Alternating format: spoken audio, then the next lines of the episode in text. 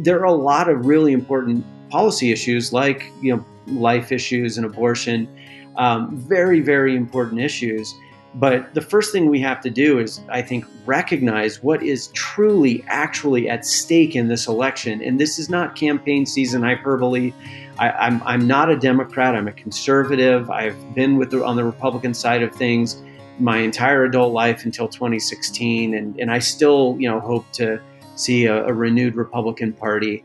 Um, this is not a partisan fight for me. I genuinely believe that the Republic is at risk. We have to save the Republic first so that we can go on and continue to fight for the other things we care about. Because if we lose the Republic, then we're going to be at the mercy of, of frankly, a, a wicked man who has little respect for, for life and so and and the in human decency but but let me turn towards that there is not a pro-life candidate in this in this race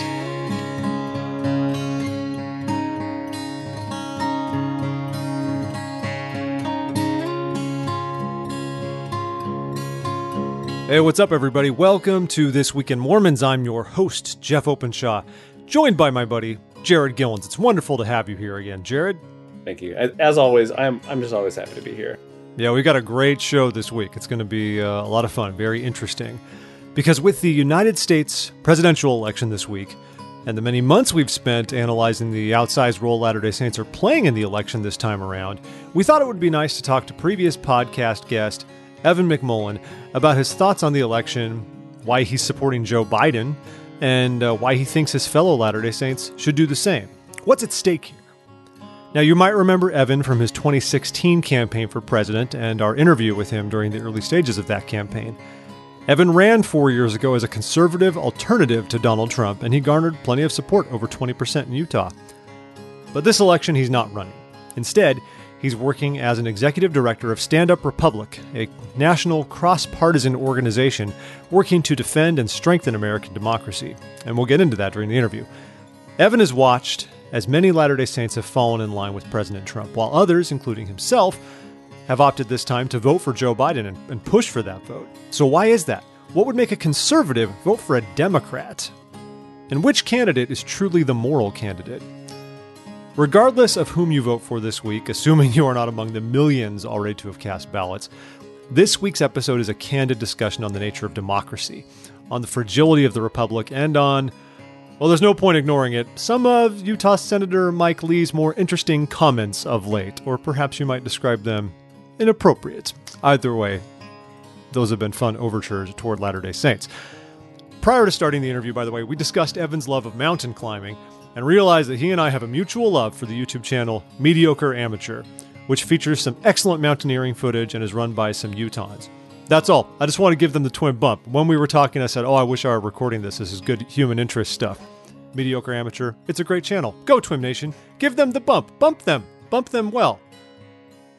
Now, of course, we hope you've subscribed to the show if you haven't done so already. And once again, I implore you to leave a review for us wherever you get your podcasts, especially if you're on Apple Podcasts. Follow us on Facebook, Twitter, and Instagram, and we welcome your thoughts over email, which we really do read and respond to, I promise. That's contact at thisweekinmormons.com. Lastly, you know we want that sweet Patreon money. Thanks to all of you who support us on Patreon. It means the world. Uh, $2 a month, for example, could let me buy some sweet new guitar pedals, which I will then use to record fabulous and esoteric original compositions available only to you, the patrons. Obviously, you want this in your life, so consider it. Uh, it also helps us pay hosting fees and other things along those lines. Anyway, let's get into it. And here we are back on the podcast for the first time in about four years. Evan McMullin, how are you doing? Great to have you here. Great to be with you, Jeff. It's really nice. Uh, you know, so um, we had you on four years ago when you were running for president. And I suppose if, if we have some listeners who might not be familiar with you, maybe you should explain yourself, if you wouldn't mind. Maybe introduce yourself to our listeners and explain to them why we might be interested in talking to you once and twice. Well, sure. Well, thanks. Thanks a lot for having me on again. Uh, it's um, yeah, it's a pleasure. I, I guess to explain myself, uh, I'm a member of the church. You know, born in Utah, uh, raised in Washington, Washington State. I live in Utah now. Um, I was a former CIA officer for about 11 years, working uh, most of that time undercover overseas in, in the war on terror. Uh, spent a lot of time in the Middle East and and North Africa and Asia. Uh, then I went on to, making a long story short, ended up uh, working in Congress where I was a national security advisor there, and and then became the chief policy director for the House Republicans uh, during the 2015 and 2016 uh, election cycle. I then left there in August uh, to launch uh, a short emergency presidential run. Um, I, I like that uh, phrasing, an emergency presidential run. Yeah. Yes, exactly. So, you know, I was very opposed to to President Trump. I had hoped that anyone else on the Republican side would win the nomination, and that um, that you know I would be able to support that candidate. But uh, unfortunately, in in my view, President Trump won the nomination and I thought he was a very dangerous person for a lot of reasons and unfit for the role. And I was fearful, genuinely fearful for what he might do to the republic. And so I tried to recruit someone else to to run as a conservative independent against him in the general election, and you know many others were trying to do that. Unfortunately, that failed, and and when it did, uh, I decided that if literally no one else was going to do that, then I would do it myself. And and the reason why I did it, despite the the very very very long odds, and despite you know not having a, a public profile, having no name identification, not having a team or any of the resources that one needs to launch a campaign, I did not have any of those, but I felt strongly that someone from the conservative and from the Republican side of the aisle had to stand up and defend basic American fundamental principles. Um, and I'm, I'm talking about um, our, our liberty and our inherent equality under the law and, and our system of self government, which I thought was at, at, at, um, at risk. Uh, so so that's what I did. And, um, you know, electorally, obviously the odds were long and, you know, we uh, ended up in just three short months with, with very uh, modest resources. Uh, we ended up uh, with the best uh, non-major party candidate performance uh, of any presidential candidate since Ross Perot in, in Utah, winning 21.5% of the vote. And uh, you know we we won small majorities or minorities elsewhere around the country in that in that uh, short period of time but uh, obviously president trump prevailed. And uh, after that uh, we decided my running mate and i decided to form an organization called stand up republic. And the point of that organization was to unite americans from across the political spectrum around uh, fundamental american values and around the defense of the republic. And we've worked over the last four years to do that. So we've built this incredible organization that has members in all congressional districts in all 50 states. And you know, most of our members are are principled or former Republicans or right leaning independents. Uh, although we do have, uh, you know, a, third or so of uh, of the organization is is Democratic. And and so we're we're proud of our cross partisan uh, membership and the coalition that we've built, and we've used that coalition over the last several years to advance uh, reforms to to our republic. Uh, we've used it to defeat figures running for office who we believe would be destructive to the republic and we've worked to continue to build unity around American values, which you know to some may seem quaint, um, but in a in a time of such great division in our country, um, we've believed that our values can can unite people across the political spectrum, and we've found that to be true. So looking forward, you know, that's you know we'll perhaps get into that, but that's the work that we plan to continue doing in the years to come.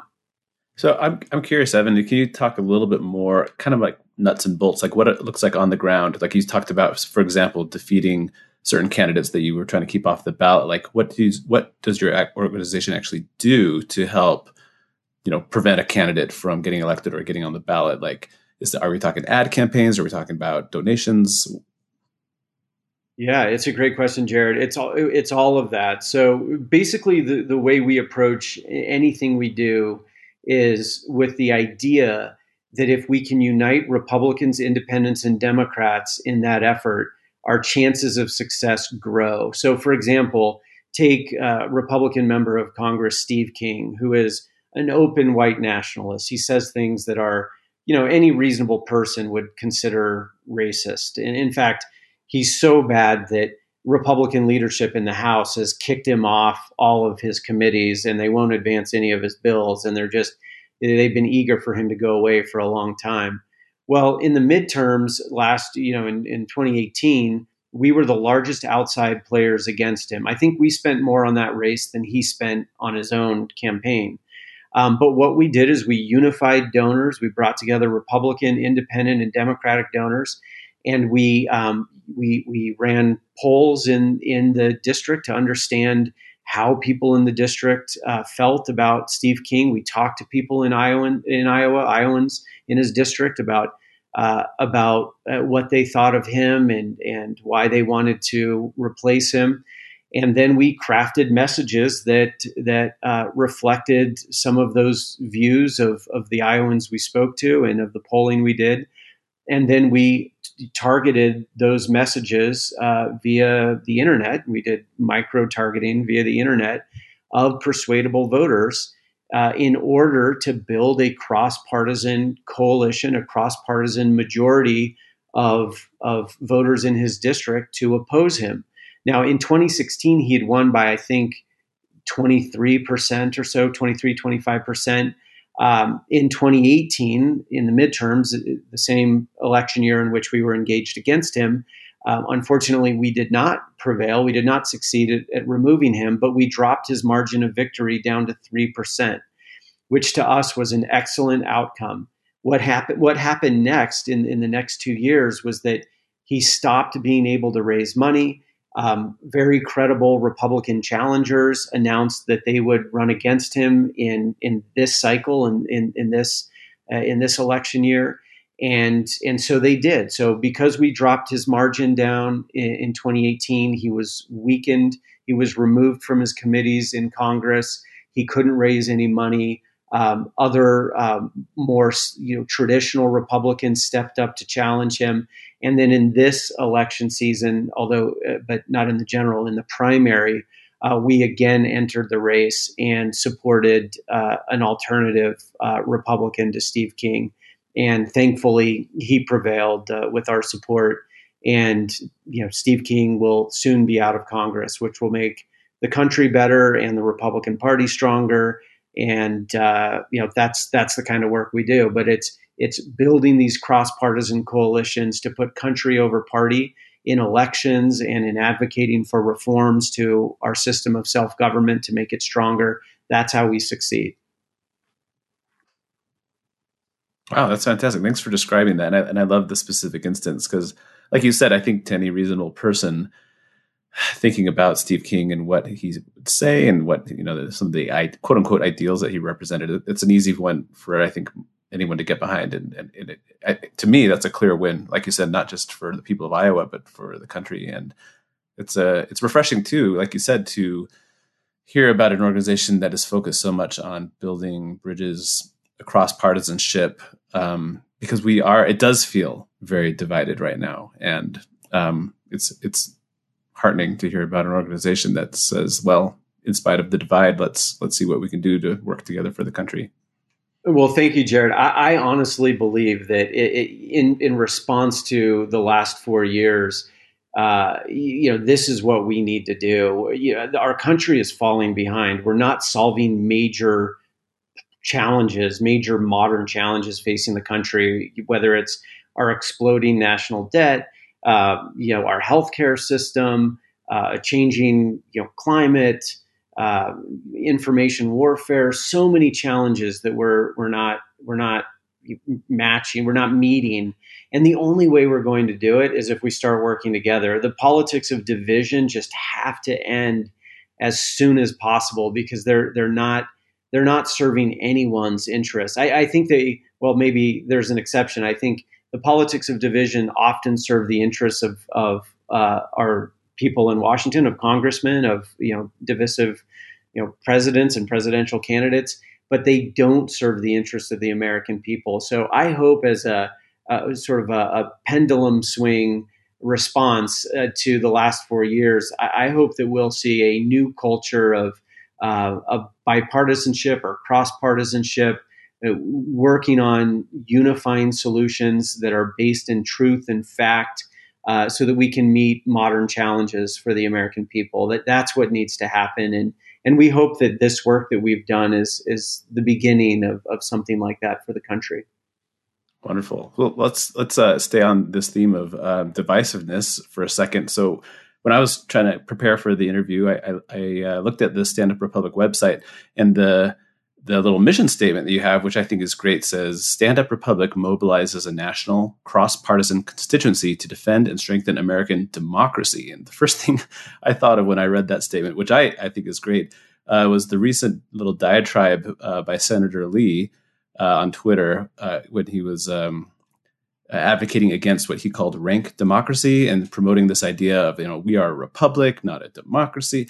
I mean, and can you talk a little bit about you know what is there truly a divide between those terms? Is is there value in hashing them out or is this more of a you know more of the same kind of what, what we're seeing as far as like a way to divide one side from another? I, wh- why did you choose that term american democracy when there's so many people especially on the conservative side of things that love to tout this idea that well, well no it's not a democracy it's a republic yeah, well, I'm so glad you asked that question, Jared, because it's it's an important one to discuss.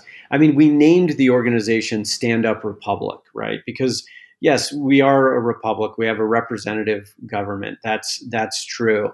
Um, but we also use the word democracy because uh, in some definitions of that word, it you know it it also describes our our system of of self government. Uh, look, I think when most people say republic or democracy, I think they're talking about the same thing, which is government that's accountable to the people. They're they're describing our system of self-government. You know, some people I think like to play a semantic game for partisan purposes. Frankly, I think Senator Lee engages in that far too often. Um, no one in America, or very few people in America, are advocating for what he calls rank democracy, which is another way of saying direct democracy, you know, where we get rid of our representatives and we just we all just vote on things perhaps through some technological means and we don't we have no representatives. Um, i don't think that would be a good idea. I don't really hear anyone advocating for that. Maybe on the fringes somewhere that's that's the case. But no one really is advocating for that. So it's sort of a silly thing to say it's it's certainly not fair to say to people who use the word democracy it's not fair to say to them oh you mean direct democracy because that's not what people are talking about. Uh, I, I, think too often these words become partisan tools where you know democrats prefer the word democracy republicans use prefer the word republic and and we sort of engage in this silly battle when we actually agree. We have a government we have a self uh, governing system, and our government should be accountable to us. Our, our representatives should be accountable to us. We all agree on that. So let's build on that common ground rather than to create false divisions that only hurt us, only hurt everyone. And, and then I would say, especially to, to people like Senator Lee who engage in, in that kind of divisive semantic game, uh, let's ask the deeper question. You know, what are you doing to help protect our republic, if that's your preferred word? Are you standing up to a president who's seeking to dismantle uh, most of the checks or all of the checks on his power? Are you standing up for truth?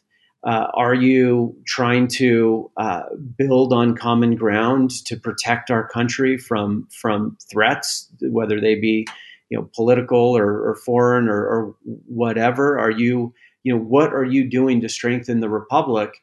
Uh, or is it just that you're interested in having a you know a semantic a divisive semantic uh, partisan battle that only weakens our republic? So that i think is the deeper the deeper question.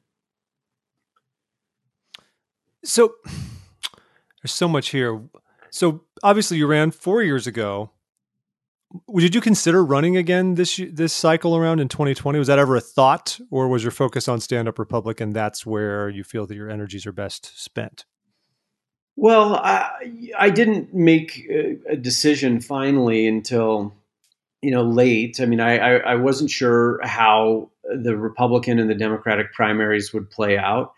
Uh, in 2016, we had two major party candidates who were perceived to be very divisive by the opposing party and uh, and I was hoping that that wouldn't be the case in 2020. I was hoping that the Democrats would nominate someone who was a unifying leader, you know, a Democrat, so not you know a preferred you know candidate for someone who comes from the Republican side of the aisle, but but at least a unifying uh, a unifying leader.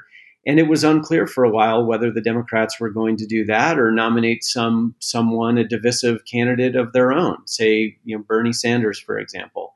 Um, but that's not what happened. The Democrats had their had another opportunity to nominate Bernie Sanders, and instead they nominated Joe Biden. And Joe Biden ran a primary campaign that was, uh, you know, explicitly working to unite Republicans, Democrats, and Independents and so, and that's something that I urged. You know, we actually engaged in the Democratic primary, um, moving uh, rep- principled Republicans and conservatives into the Democratic primary in, in states with with open primaries, uh, in order to ensure that Joe Biden won the primary. And sure enough, he did. And we were uh, encouraged by that outcome. The Democrats could have nominated someone else, but they didn't. And so I thought it was important this year, given that the Democrats had nominated a unifying candidate and the threat that Donald Trump poses to the country after four years of, of his presidency uh, was clear.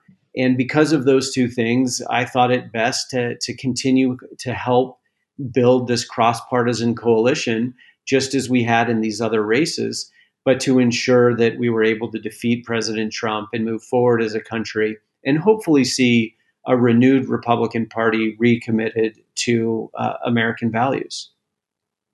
So I think for let's talk about members of the church. I mean, I mean these arguments are sound on paper. You think if if you're uncomfortable with Donald Trump, and many are, you can vote for Joe Biden. He's a stand-up guy. He's not perfect. He's not necessarily the Republican you might be looking for. Um, but especially within the Christian world for Latter Day Saints, I've seen this is more anecdotal, but many who strictly speaking about Biden, cannot vote for Joe Biden because of his stance on abortion, uh, for example. Like they would rather endure Trump's character flaws and his administrative flaws and everything that comes with it if it means, you know, conservative justices, potentially overturning Roe and all that. And I've seen this to be like one major wedge issue that could prevent a lot of people from coming over. Uh, to the side that you're advocating in this election. So, like, what do you say to that? What do you say to members of our church who feel that way? Well, first of all, I would say that I understand. I mean, I'm I consider myself to be pro-life as well. I am pro-life, always have been, and you know that's I, I understand that concern, but uh, but I have some things to, to say about it, uh, of course. And the first thing I would say is that I truly believe that our country is at a crossroads. It's just as Elder Ballard said in in the last conference. He he said that very clearly. And we're not the only country, by the way, as he said. There are other countries facing similar challenges. The world actually is at a crossroads on a lot of different issues, but but also politically. He listed a number of things. I think he listed the environment, you know, society, you know, our politics, all of that. We are at a crossroads and and I believe that's true in this election. And and I know that there may, may be people out there, some of your listeners who uh, maybe don't see this or struggle to to sort of get their head around what I'm talking about. Um, but what I think is at stake in this election is the republic. It is a a government uh, of the people that is what's at stake. The president seeks himself seeks to hold himself above the law, above any check or balance. He has been very successful holding himself above the check of Congress and above the law. He's attacked the free press. Regardless of what you think about the press, we need the free press in order to protect our liberty. We have to have it, even if there's bias in there, which I think there often is but of course, but we still need the free press. He's attacked the free press. He's attacked law enforcement. He's attacked uh, any members of Congress who do their jobs to protect the Constitution on either side of the aisle. And this is what is what he's trying to do is destroy our system of self government. He's trying to hold himself above the law and above accountability to the American people. That's why he seeks foreign interference on his behalf. That's why he casts doubt on the outcome of the election before it even begins. I mean, this is this is what he's trying to do, and it, we're not the first country to face that. So there are a lot of really important policy issues, like you know, life issues and abortion, um, very very important issues. But the first thing we have to do is, I think, recognize what is truly, actually at stake in this election. And this is not campaign season hyperbole. I, am I'm, I'm not a Democrat. I'm a conservative. I've been with the, on the Republican side of things my entire adult life until 2016, and and I still you know hope to see a, a renewed Republican Party. Um, this is not a partisan fight for me. I genuinely believe that the Republic is at risk. We have to save the Republic first so that we can go on and continue to fight for the other things we care about. Because if we lose the Republic, then we're going to be at the mercy of of frankly a, a, wicked man who has little respect for for life. And so and and the in human decency. But but let me turn towards that. There is not a pro-life candidate in this in this race.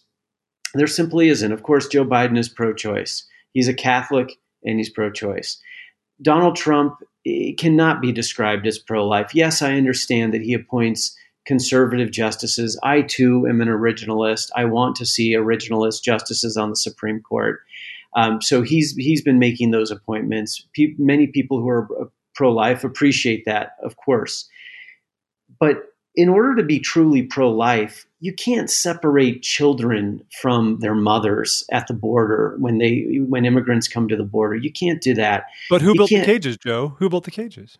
Right. Yeah, right. Exactly. So you know, you can't put them in cages too. I know that you know they, they fight over who who built the cages, but yeah. you, you you can't have you know a, a, stated immigration policy that seeks to deter new immigrants from coming to the border by frightening them by doing something completely inhumane to them like literally taking infants away from mothers i mean i can't think of something more i mean i can i guess there there are things that are mm, eh, perhaps even more evil than that. But that is abject evil. We just, that is not pro life. It is not pro life to advocate for torture. It is not pro life to uh, inspire a resurgence in, in the white supremacist movement in the United States and to cater to them. It is not pro life to speak about, to brag about uh, sexually assaulting women and to treat women with disrespect. And I could go on and on. These things are not pro life in any way, shape, or form. And so there isn't a pro life candidate in this election. And if we're if someone is concerned about the strength of the pro life, excuse me, movement, then the last thing you want to do is have Donald Trump be your standard bearer. Now, the last thing I'll say about this is, you know, unless you have other other questions about it, is that the facts are that abortion rates in the United States have been going down for the last uh, handful of decades. And they've even gone down more. And I say this as a conservative, but look, the facts are the facts. They've even gone down more. The abortion rate has gone down more, even during Democratic presidencies. And so that's that's the reality. There, the, the abortion rate in America is going down, whether we have a Republican or a Democrat in office. So you know, the, the president has just nominated three conservative justices to the court.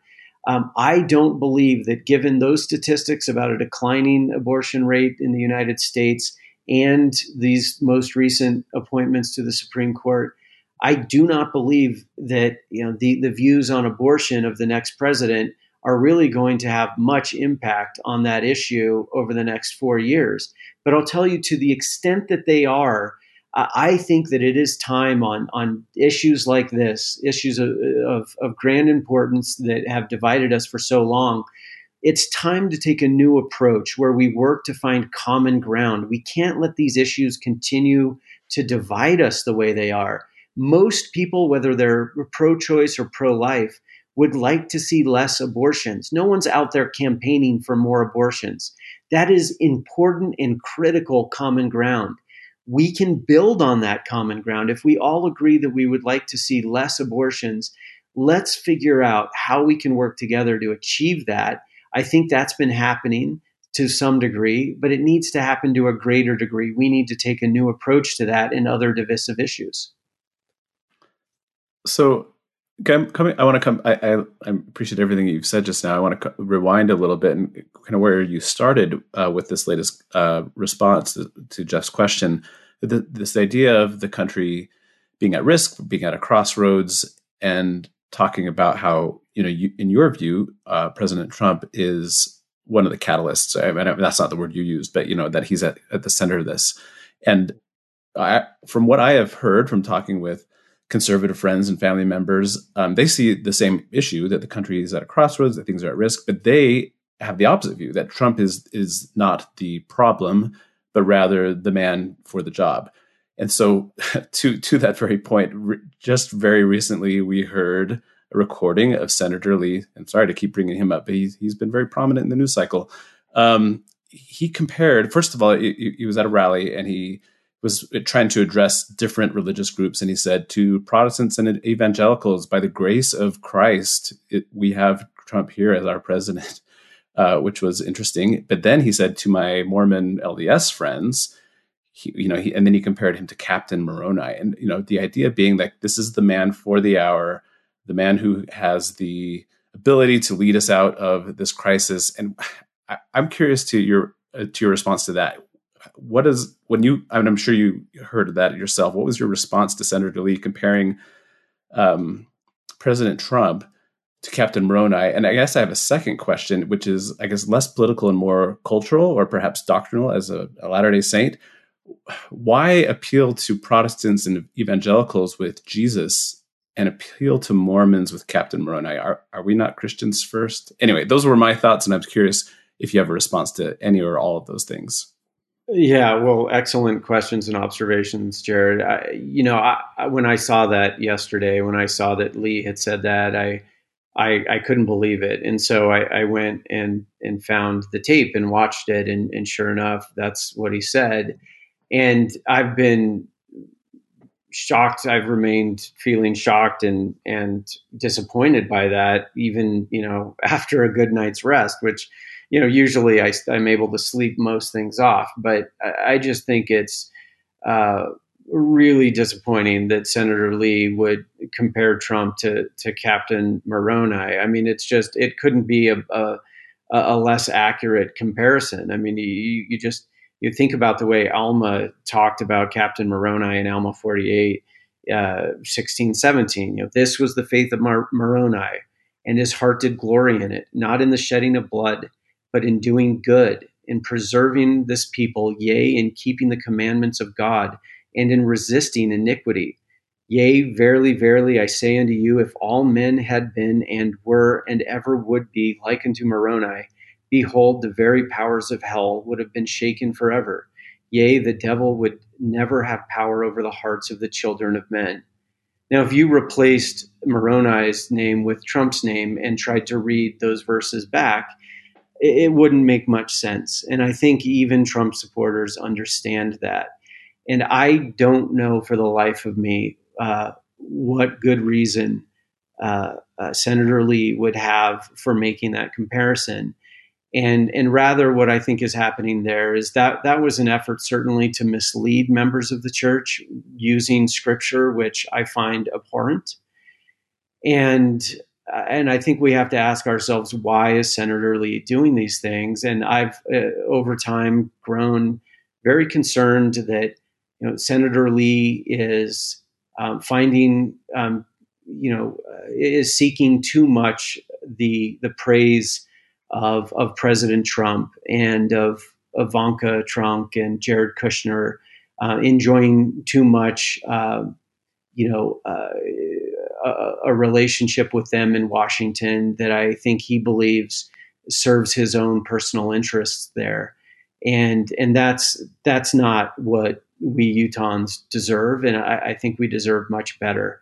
as far as your point about how why he would appeal to evangelicals and Protestants with a reference to the Savior, but not to members of the church, I mean that's that's strange too.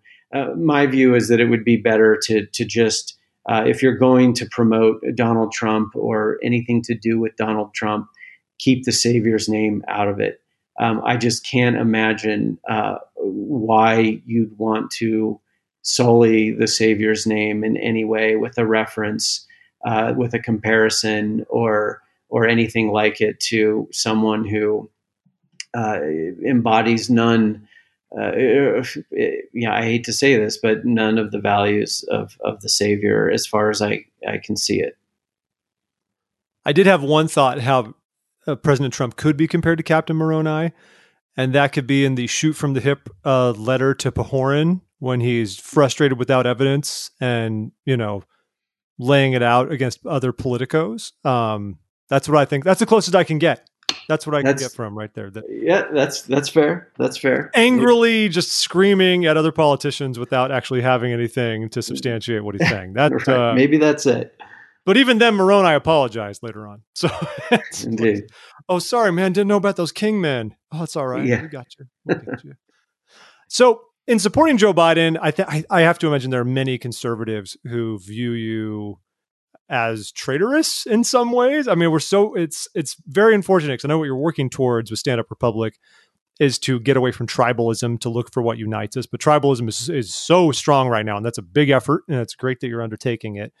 But I think you've received a lot of flack. I mean, I follow your uh, your professional page on Facebook, and you know you've posted about Joe Biden, and you get a. I don't, hopefully, you don't read the comments, and you're smarter than that, but you get a lot of flack from that, and people don't necessarily seem to want to listen to your arguments. I mean, even within our own faith, like why do you why do you think that is? Why do you think you're getting so much flack within even our own faith group for supporting someone like Joe Biden? Well, you know, I think it has something to do with the fact that people identify very strongly with their political parties in this country. That's one of the things I learned in 2016. And frankly, even somebody who had been working inside Republican politics, eh, you know, as as a senior uh, staff, you know, policy person in in in Congress, uh, I was surprised by by really just how partisan or how tribal uh, people were, but and are, but um, but you know we are very tribal when it comes to our political identities in the United States. And we live in a political environment in which both parties have truly successfully demonized the other side. I mean, many Democrats think that all Republicans are racist, and many Republicans think that all Democrats are socialists. And that's the kind of environment we live in. And, and by the way, I think both of those things are dangerous, dangerously untrue.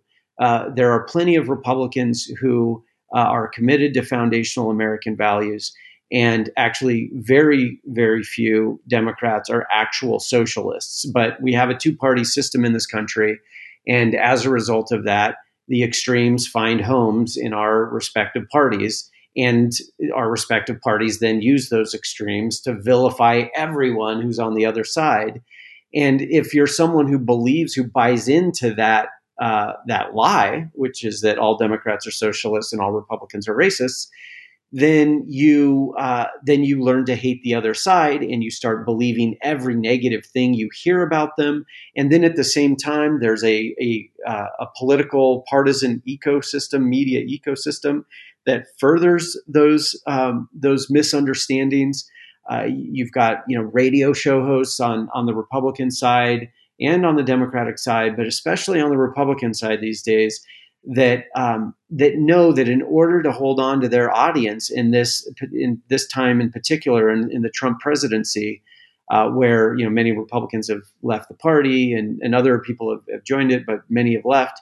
In order to hold on to their audiences, they've got to make you believe that the other side is even worse.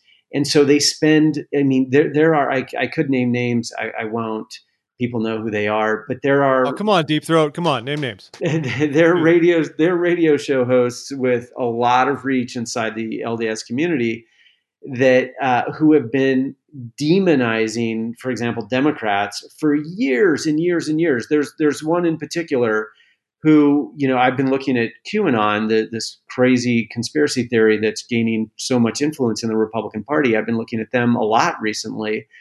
And I, I, I've seen that there's one very prominent conservative radio show host who has for years been pushing the idea that the Democrats lead some global satanic pedophilia human trafficking ring, which is crazy.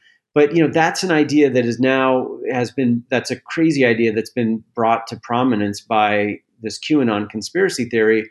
But their conservative radio show hosts have been pushing that idea for years.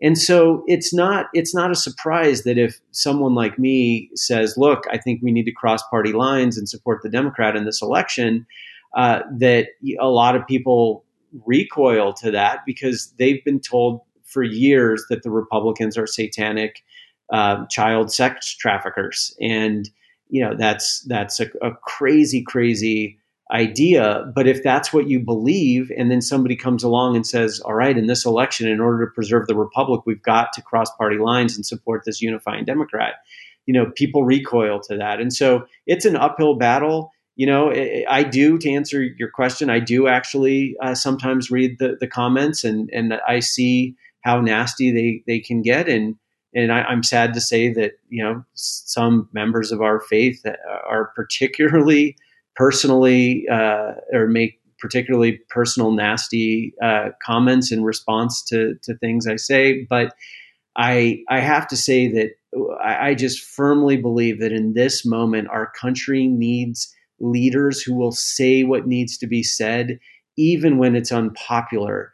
And so that's that's what I've committed to doing.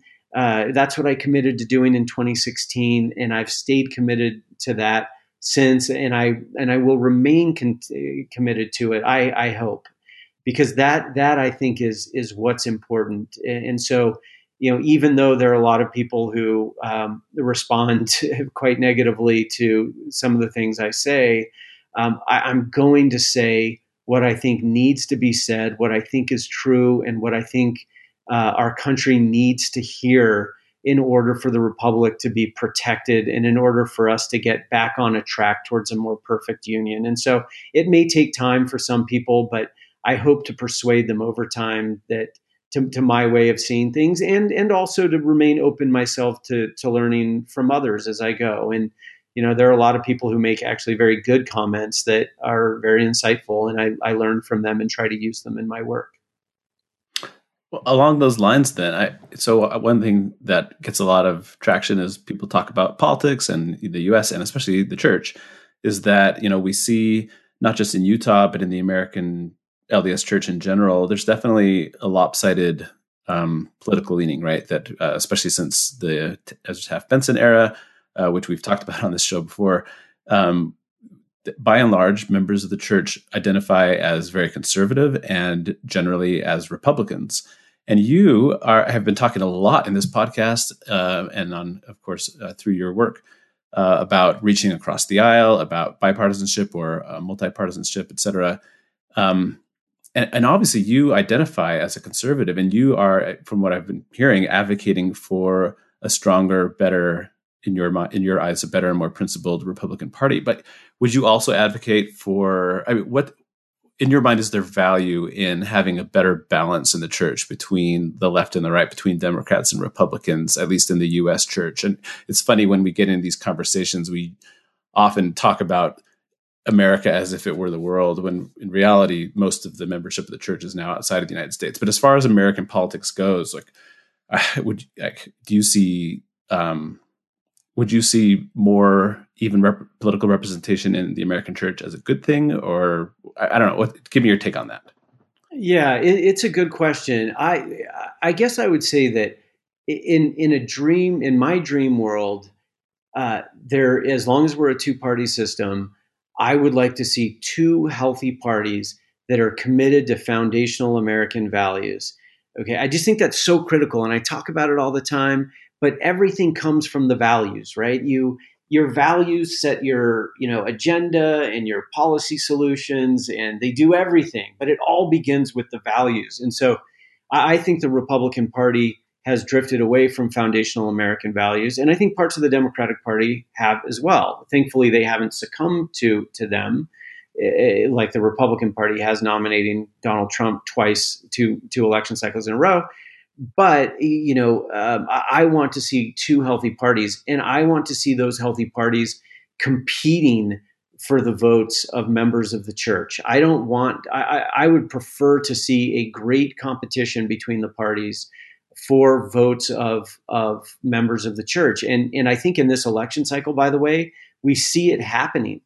We've become yes, most of the members of the church are live outside of, of the United States of America, um, but there are still enough in the United States that and elections, presidential elections, are so close that we have the votes actually to impact the outcome of presidential elections and uh, to decide who holds power in Congress. We have the votes. And I would like to see the parties competing for those votes. I don't want to see either party taking our votes for granted. And I think the Republican Party has done that for far too long. And I think that in doing so, it has drifted away from its values, from our values as a country, which is why I think you see many Republican and conservative members of the church uh, deciding that they're going to cross party lines in this presidential election and support Joe Biden. And and and I think others did that, you know, supported Democrats in in the midterms. And so I, think this competition has started. You you you see it especially in in Arizona, where Stand Up Republic has been very active. Um, but you see the the Trump campaign campaigning there. You see the Biden Harris campaign campaigning there um, speaking specifically to and, and about you know members of the church, the interests of, of members of the church. And that's a great thing. I would like to see that greater competition because if we have that competition, I think it makes both parties stronger. I, I firmly believe that if if we as members of the church, if we ourselves remain committed to foundational uh, American values, which are consistent with the gospel, if we remain committed to those values, and if both parties are competing for our votes, then we can have the impact of helping both parties remain committed to American values. And that is a great thing for our republic. And that is that is what I, I want to see. And and I do believe that you can find members, uh, you can find uh, leaders in both parties who have embraced uh, uh, these values that I speak of. And yes, no one is perfect, and some have embraced some values and not others. I get that. You know, that's the that's a human reality. Um, but again, if both parties are competing for the votes of Latter day Saints, and we as Latter day Saints are committed to liberty and equality and truth and decency and to our system of self government in general, then our, our we may save our country. We may save the republic. And and so that's that's the power we have. That's the potential we have to do good for our country. And I hope we'll do it. So I want to I want to build on this just a little bit.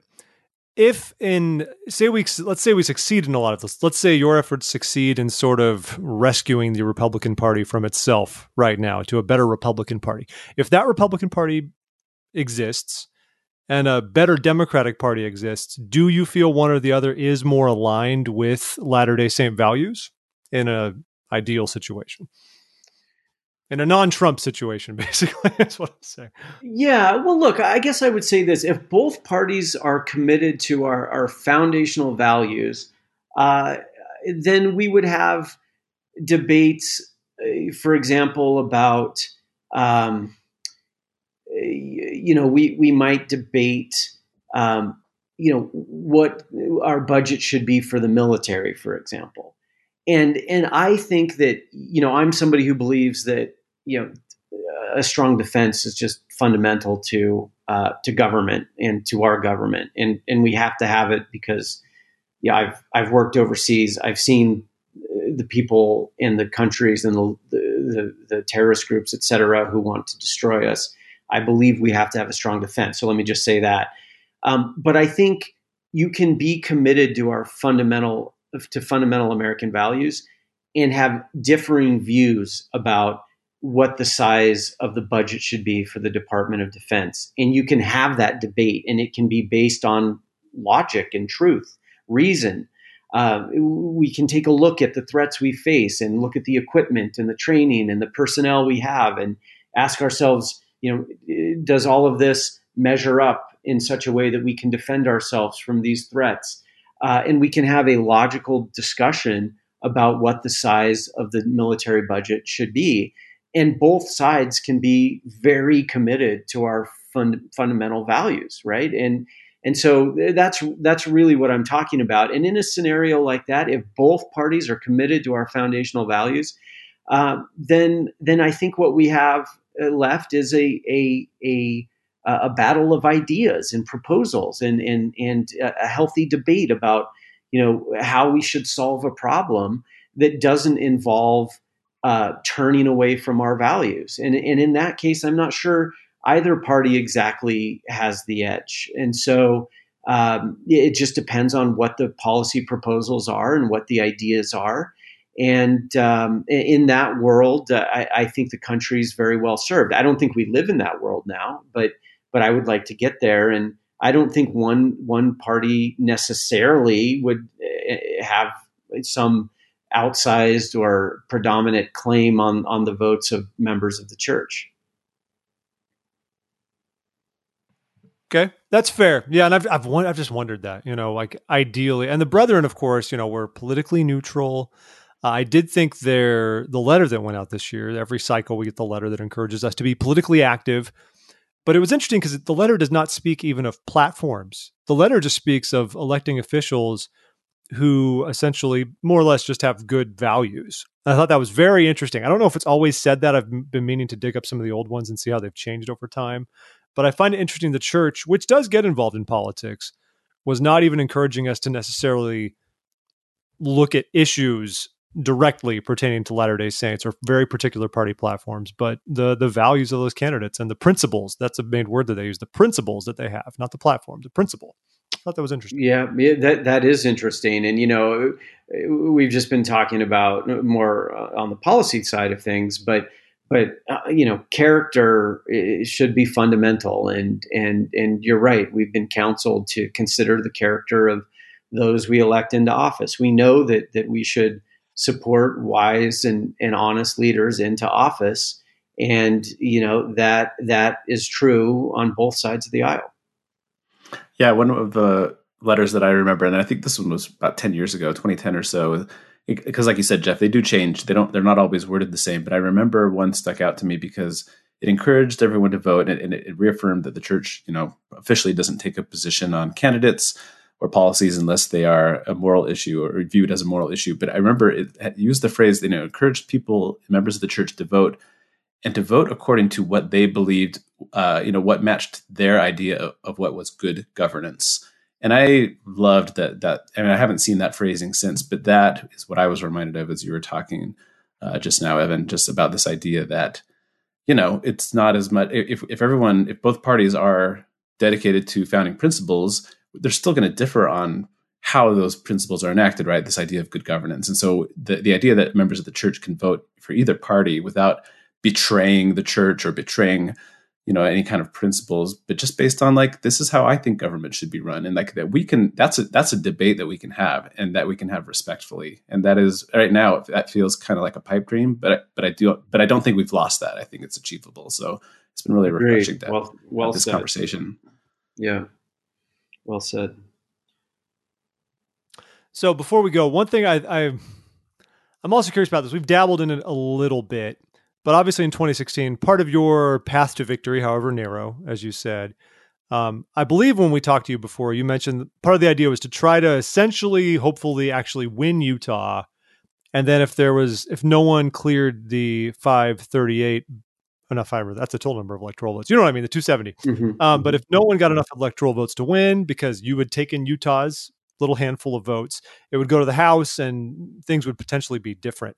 Um, and like you said, you won 21% of the vote in Utah. Hillary Clinton did better than expected. And Trump, in most situations, this would be great in Utah. He won like 46 or 47%, which is usually fine. But for Utah, that's extremely low for a Republican. Um, and obviously, it's a huge contrast with Mitt Romney, who just, you know, it's a little unfair to compare to Mitt Romney when you have another Mormon running four years prior in Utah, of all places. But it seems that Utah has sort of taken on the mold of Trump a bit more. Like they don't seem to have as much issue with him. And we've talked a little bit about this, but uh, other than just like, you know, the tribalism and the, uh, you know, being so scared of the other side, like why do you think a Trump presidency has become more palatable to church members in the past four years when there were so many who were so very uncomfortable with the idea of it four years ago? Well, we'll, we'll let's see what the, the numbers indicate. Uh, you know, on on election day, I you know I, I think that uh, Joe Biden will will do very well in in Utah, uh, much better than Hillary Clinton did. Uh, I don't think that President Trump, if he breaks fifty percent, it, it, won't be by much. I don't see him breaking fifty five percent, for example, which is still quite low for for Utah for a Republican presidential candidate um, you know, I'm I'm just not I'm, I'm not I'm not sure yet where we stand as a state, and and the election the election will tell us. I hope that um, I hope that there aren't too many uh, Utahns who have seen Trump's performance over the last four years and and have decided anew that he deserves their their vote. I'm, I'm I hope that's not the case. I mean, we have uh, a country that is suffering uh, from a pandemic, which you know, in which we've lost well over 220,000 uh, American lives, many of them unnecessarily. Uh, our unemployment rate is 8% in the country. About 23 or 4% of Americans are either unemployed or underemployed. Um, only 46% of white people over the age of uh, 16 have uh, have jobs that pay over uh, twenty thousand dollars a year, and only forty percent of Black people have jobs that pay over twenty thousand dollars a year above the age of, of sixteen. Uh, and so, you know, we're we're really struggling as a country, and and every president uh, faces challenges. No president or very few presidents get to sail through a four year term without any major challenge that's why we have to choose leaders who have strong character and who are fit for the job and who put the interests of the American people first. And in this case, we elected somebody who is, has not done those things. And as a result, we're suffering unnecessarily. And, and I've just mentioned some of the challenges. There, of course, are many more. And we're more divided as a country than I think we've been at any time in recent history, uh, in modern history. So I hope that's not the case. I, I think that, that there are people in the state who have been misled about um, uh, who have been misled about Joe Biden. I think there are people in the state who have been misled uh, to believe that you know all Democrats are socialists, even though if the Democrats had, had have been or if the Democrats were under socialist control, they certainly would have wouldn't have nominated Joe Biden. They would have nominated someone else. But I, I, think a lot of people are have been misled by some of our leaders and by um, influential right wing radio personalities, and um, that may be why uh, they continue to be willing to cast a vote for Donald Trump. But you know, I, I hope that um, that many who made that decision in the last cycle will decide in this cycle that that they're just not going to do that. And in fact, here in Utah, I know I know many of them. I mean, I was speaking to a, a woman about a month ago who voted for Donald Trump, a mother here in Utah who voted for Donald Trump in 2016 because she had always voted Republican, and that's just what she did once again. Um, but in after seeing four years of his leadership, uh, she's decided to vote for Joe Biden, and she's you know posting support for the equality of of you know of all you know posting support for for the idea that black lives do matter for example. And this is a this is a 2016 trump voter. So i hope there will be many like that um, and less and less people who who find that the leadership of donald trump uh, or of uh, men like him uh, is what our country needs so maybe one more question because I think we are getting uh, close to our our hour, which we usually try to keep it to. But Uh, I just want to come back to kind of where we started talking about Stand Up Republic, and you, you in the beginning of the show, you spent some time talking about uh, the mission of the organization and some of the things that you guys have done. And I'm curious if you could talk a little bit about uh, if you have a vision for the future of the organization, like based on what you've done already and what you are doing now. Is there do you see an expanded role for the organization, or anything that you uh, would hope that your organization can uh, can achieve in the future? Yeah, well, thank you for the question. Uh, one thing is for sure that we're going to continue to build bridges across the partisan divide.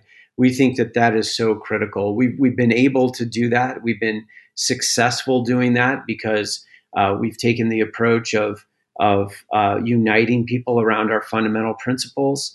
Uh, and then we've taken that cross partisan unity and we've been, a- been able to leverage it to have impact in Congress and in elections around the country. And so we will continue to do that. We'll continue to, to invest more time and resources in building bridges across the partisan divide. And then we'll continue to use that growing community of Americans, Republicans, Democrats, and Independents who are united uh, on the on this on this principles based common ground um, to uh, to promote leaders who are wise and honest and to defeat those who aren't. And so we'll continue to do that. There's going to be a lot of need for that. There are about you know 20 uh, candidates running around the country who have uh, for for Congress who have either uh, expressed support for the QAnon conspiracy or catered to it. You know, those are the kinds of candidates who we will seek to defeat in coming cycles. Uh, and then there are other candidates out there who have been very unifying, and uh, you know we will work to uh, to help keep them in office. Uh, in addition to that, another big part of what we'll be doing in the future is advancing electoral reforms around the country. Um, reforms that will help uh, give more choices to voters uh, and and incentivize uh, more unifying and, and effective leadership. So, for example, you know, getting rid of extreme partisan gerrymandering, where parties draw district lines so that the other party has no chance of competing. That has to end. We want to see more political competition, not less, because it's better for the people. So we'll do that. Um, we'll also use this this cross partisan community that that we've built and that we're strengthening and building even further to advance political for- reforms in Washington to you know strengthen our institutions uh, so that the separation of powers isn't so vulnerable to a leader who wants to, for example, dismantle them. And so it'll be political reforms in Washington, it'll be electoral reforms at the state level around the country, and it'll be uh, electoral activity supporting uh, honorable, unifying, and effective leaders and defeating those who seek to divide us and introduce extremism from either side in, into our political leadership. Uh, would you ever run again for office? Yeah, you know, it's something that I consider all the time, and and I think I probably will. Um, it's it is um, you know something that I you know I don't feel like I I have to do for any personal reason. It's a, a lot of work. I know how painful it is, but I, I look at our current leadership and in Congress and elsewhere, and I, I think that um, we need a, a, new generation of, of leaders, as I've called for for four years. We need leaders who will reach across the political aisle to get things done for the American people. Leaders who will speak truth even when it's really unpopular, even when their own people will criticize them for it. Um, we need leaders who will put the interests of the people first and and I I want to offer that kind of leadership. Um, it, it's something that I feel strongly about. That's why I'm, i work so hard to help others who are offering that kind of leadership. I work to across the the political aisle to to help them uh, help them stay in office and defeat those who are, are divisive and extremist. Um, but I also, uh, you know, think about um, about running myself again. And I, I, can't say exactly when it will happen. It could happen very soon, um, or perhaps not. But it's it's something that I evaluate on an ongoing basis, on a personal level, and and also politically.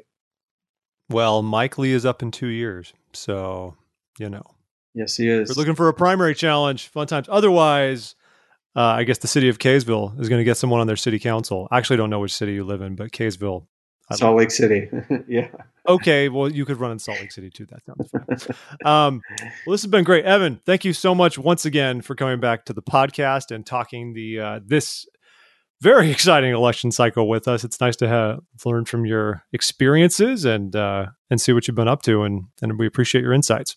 Well, it was my pleasure, Jeff, and thank you very much for having me on. It's a pleasure to be with on with you too, Jared. Thank you very much, and uh, I hope you guys continue the podcast, and maybe we can talk again in in the year ahead. Yeah, we're happy to have you. You're actually our 501st show, so congratulations! You, we've kind of turned a big wow. page, and you're like you're like the next chapter. Uh, great. All right, all Evan and Jared. Thank you very much too, buddy. Oh yeah, of course. I'm I'm as always very happy to be here. All right, folks. Democracy is fragile. So please, those of you in the United States, please take the time to go and vote this election. Let your voice be heard. Take part in the civic process. Uh, many people have suffered and died uh, for decades, centuries even, to ensure that you have the right to go and cast a ballot. Uh, that's a sacred responsibility uh, for all of us to undertake. But seriously, like, we take it for granted. Don't take it for granted. I've lived in places where they don't even have the opportunity to do it freely. So don't take it for granted. That's all. Anyway, thank you so much for listening. Always glad that all you guys are here. Means the world to us. Uh, thanks again to Evan. It was a delight to have him on the show. And until we meet again, everybody, be well, be holy, and be happy.